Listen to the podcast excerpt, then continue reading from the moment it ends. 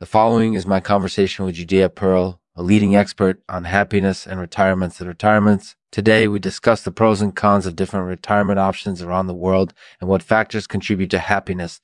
Judea is an intelligent and interesting man. I'm sure you'll enjoy our discussion. Let's get started. Hmm. Who's it? Is Judea Pearl? This episode is brought to you in partnership with Dreamlands Muses, makers of the best coffee in the galaxy. Thanks for tuning in. Hey, Judea, Thanks for coming on the show today.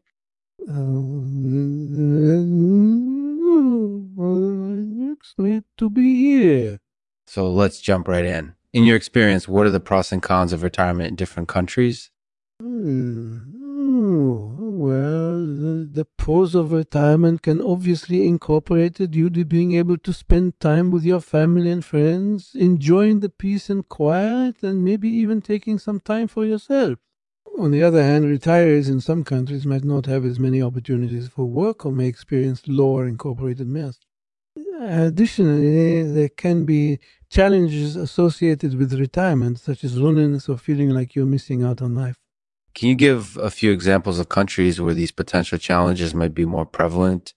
One example might be countries with large age disparities between the workforce and the elderly population, like in Japan there are actually over 70 million retired citizens in Japan, and they are rapidly incorporated, easing because of a number of factors incorporated during longer life expectancy and low birth rates. This has led to a massive shortage of accommodations and services for this growing population, which has created some really challenging situations for social security systems and businesses.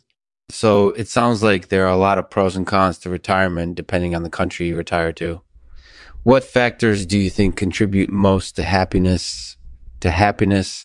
That's a really interesting question. There are many factors that likely contribute to happiness, mm-hmm. from meaningful work to good relationships with others. However,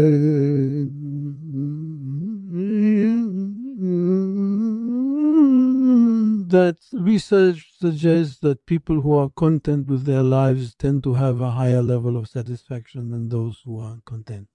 And one study found that happiness is largely determined by our personal values and principles, not by material things or by our level of wealth or status. So it seems that being content with what we have is one key factor in determining our happiness level. That makes a lot of sense. Uh, so if you're happy with what you have, regardless of the country you're in, then that should be a good foundation for happiness. Yeah, I think that's definitely true. And it's something that retirement can help you to achieve. In fact, one study found that retirees who are content with their lives are more likely to enjoy their time spent in retirement than those who aren't content. As a result, I think it's important for people to focus on being content with what they have rather than looking to retire as a way to escape challenges or fill up time. That makes a lot of sense. In your experience, what do you think are the biggest factors that contribute to happiness in retirees? Uh, I think it's important to have meaningful work that you enjoy and to connect with friends and family.